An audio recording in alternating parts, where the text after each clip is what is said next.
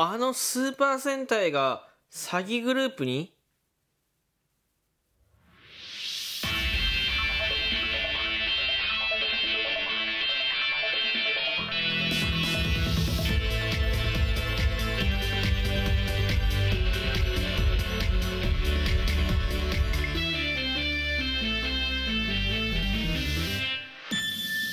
旬のみんなのラジオ。あなたにヒーローをお届け。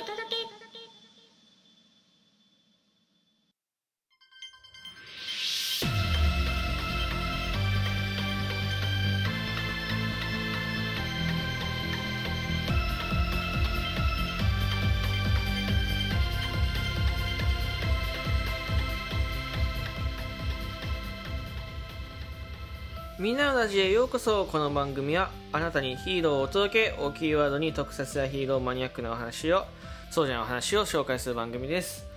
パーソナリティはしゅんです。またこの番組はポテトッキーさんのご提供でお送りいたします。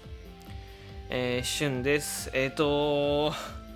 今回仮面ライダーリバイスのね、えー、感想を言う回なんですけどまずですね来週再来週ですか？2週か1週間かえー、駅伝で、えー、リバイスお休みなので、え、その代わりに通常通りの収録を日曜日に上げていこうと思います。でねまたお知らせなんだけどあの YouTube でね第9話まで一気見ができるようになるらしいよ。一気見っていうか見逃し配信が放送されるらしいからあのリバイスまだね見逃した回があるよって方はぜひねあの見ていただければいいなと思いますよ。この収録と手足合わせ聞いてくれるとなお分かりやすいんじゃないかと思います。はい。で今回、えー、感想なんですけどまあ、あの冒頭で言った詐欺グループスーパー戦隊というところで、あのー、今日ね話数に、まあ、話数今日の話数にスーパー戦隊の人たちがでコラボしてたんですよ。わかりましたか？わかり分かりましたか？見てない方は多分何のこっちゃ分かんないと思うんだけどあのねえー、キラメイジャーえー、っとあとゴーバスターズ、えー、ないしはえー、マジレンジャーそしてキューレンジャー、えー、このメンバーここに出てた3人の人たちが詐欺グループの役として、えーと、仮面ライダーリバイスに出てました。これねあの割と話題にはなってて公式からもね正式に発表がされてて結構こうざわつかせたんだけど実際にあ来週来週再来週か、えー、その次の話数でもまた出てくるんだけど割とねあのこれ知らなかったら全然気づかないぐらい馴染んでた。男性2人女性1人なんだけど全然気づかなかったです、はい、あの僕も一瞬ああそうだこの人たちだってなったから注意してみないと分かんなかったかもしれないね。であとはそのまあ本編のことなんだけどえっとまずはどっから出たらいいかな。えー、第一、えー、影堂のとこなんだけどうん次で、えっ、ー、とエビルがうんともう予告でね若干ネタバレみたいになってたんだけどエビルが多分大事と分離するのかまあ、影堂か影堂が大事と分離するのか影堂自体が潰されて、えー、大事が、えー、いつもの大事に戻ってくるのか、うん、いわゆるそのな何のこと言ってるかというとエビルがエビルツーサイドドライバーっていうのを変身するんですけどエビルって。あのそれがこう新しい仮面ライダーそのドライバーで新しい仮面ライダー仮面ライダーになるらしいの。でその変身者が大事らしいんだよね。弟らしいのよ。だから、まあ、兄弟共闘っていう、まあ、構図が出来上がるんだけどじゃあ今いるカゲロウってどうなの？エビルって出てきたばっかりで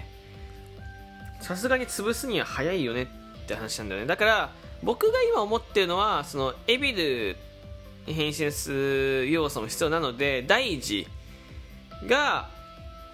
自分の心の中にいる、まあ、あの、かげろうを抑え込むんだよね。で、どうしても無理な時だけ、えっ、ー、と、エビドになっちゃうっていう、うんと、何が一番近いパターンかな。仮面ライダーで言うと、うん、あんまないかな。そういう、なんかその、もう一人の僕がいて、まあ、遊戯王みたいな。もう一人の僕、もう一人の自分がいて、代わりに、えー危ない時だけ戦ってくれる。ただ多分その影道に乗っ取られるからそのブレーキがある程度、えー、と効くようになってると思うんだよね次出てくる時は。そうでまあまた新しい多分ライダーが出てくると思うのでそれを倒す倒すんじゃないかなと思ってる、まあ、こういう図が、まあ、とにかく共闘ができる構図ができるんじゃないかなと思ってます。はい。でえっ、とあとは今日こっそりあのあれが出ていたあのモグラバイスタンプ。モグラバイスタンプはこれもともとの、えー、と強さアマゾンをコピーして作ってるやつらしくて、えーしれっとその、えー使われてました。作中で、えー昭和ライダーのスタンプが一応商品化されててサソリとえーっとモグラ。はい。そしてカメっていうのがあるらしい、うん、で使ってたのはあのバイ、えーリバイスじゃなくて、えースパイダーなのでまあ、サブライダーが昭和とか、まあ、そういうのを使っていくんじゃないかと思ってますね、うん、今後増えていくのかどう、まあ、一応サソリとかのシーンサソリのバイスタンプを持ってるシーンってあったからもしかしたらまた使われるかなわかんない。使われるかもその作中のそういう何？一応商品としては出てます商品というか、まあ、スタンプとしては所持してますよっていうカットだけかもしれないこういうまああったのよ。そのメガドロン、えーバイスタンプ。いわゆるそのサメのね理系の力使うスタンプがあるんだけどそれって映画本編で丸々ちゃんと使われてて本、えー普通の本編の方ではまあ一回さらっと使われるぐらいっていうねあったからもしかしたらちゃんと使われない可能性もスペシャルとか映画だけかもしれないけど、うん、まあでもこういう風にえー、なんか思わせぶりなね、えー シーンもあるのもまあ仮面ライダーリバイスっぽいなと思います。あとは一つの悪魔まあ、影堂がその詐欺グループの人たちから悪魔を生み出していわゆるあのブラキオサウルスの悪魔を3匹生み出したんだけど今まで1つのスタンプで1人だったんだよね。1人の悪魔だったんだけどこの話数で1つのスタンプから3人、えー以上の悪魔が生まれるってことが分かりましたね、うん、大体いこの例えば1人に対してこの1つのスタンプ。でしか悪魔が生まれないと思ってたけど同じスタンプで3人押せば3人分悪魔が出てくる。しかもそのブラキオザウルスの能力を使持ってるもの。なんだけど若干その能力が違う、えー、といわゆるドリューの力を持ってたりとか、えーノクリューの力を持ってたりとか若干の違いはあるらしい、うん、今後このこれ多分さらっとしたさらっとこれさらっていうシーンが多かったの本当に。さらっと、えー描写してあって気づかなかったと思うけどこれがもしかしたら今後何かつながってくる可能性はあるよね。こうなんだろうその大切なとこだから一応そのだって敵がさ敵がというか一つのスタンプ一つの道具から敵が3匹生まれるなんてどう考えても重要じゃんか。だからねもしかしたらね。これ僕が今これ言っててねこれ付箋回収しっかりで素晴らしいよね。あとは妹のさくらかな。妹のさくらがあまりにも落ち着きすぎているというか悟り悟りすぎているなと僕は思いました、うん、なんかその大事を救いに行くとか、まあ、そういう時とかのシーン大事救い行くんだみたいなその、まあ、一輝がいわゆる会話してるシーンとかでさくらがねすごい落ち着いてるんだよね。あとは家族のパパさんもねあのこういう時こそ楽しいなんか動画いい動画撮れるんだみたいなわけのわかんないこと言っててこれってギャグっぽいシーンではあるんだけどまあさくらが落ち着いてるのも怖いしあとパパさんがなんで動画をそんなに撮ってるのか、えー前回の話数で言うとあの動画を撮ってるパパさん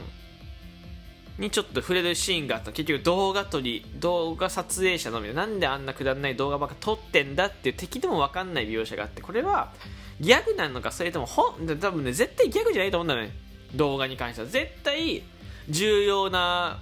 事項を握ってると思うのよ。そう。だからあこれ分かりました。言います。えっ、と僕当てますね。えーパパさんはえー闇落ちして敵役になりますか敵の幹部だったりするんじゃないかなと思ってます、これ合ってます。違うかもしれないけど一応僕はこう思ってるので、はい。えー というわけで、えー今回は感想この程度にしておこうかなと思っておりますあのー本当にね感想なので、まあ、あの一緒にバイスの、えー、Q は見た後にねえー見ていただければいいかなと思います。はい。で、YouTube をね、あの今後、あのみ今までの話数が全て公開されるようなので、よかったらぜひね、確認してみてください。えーこの番組、提供希望券募集しております。よろしかったですね、提供希望券いただけた、えー、噛みましたね。いただけると嬉しいです。えー皆さんの提供希望券お待ちしております。よろしくお願いいたします。ではまた次回お会いしましょう。バイバイ。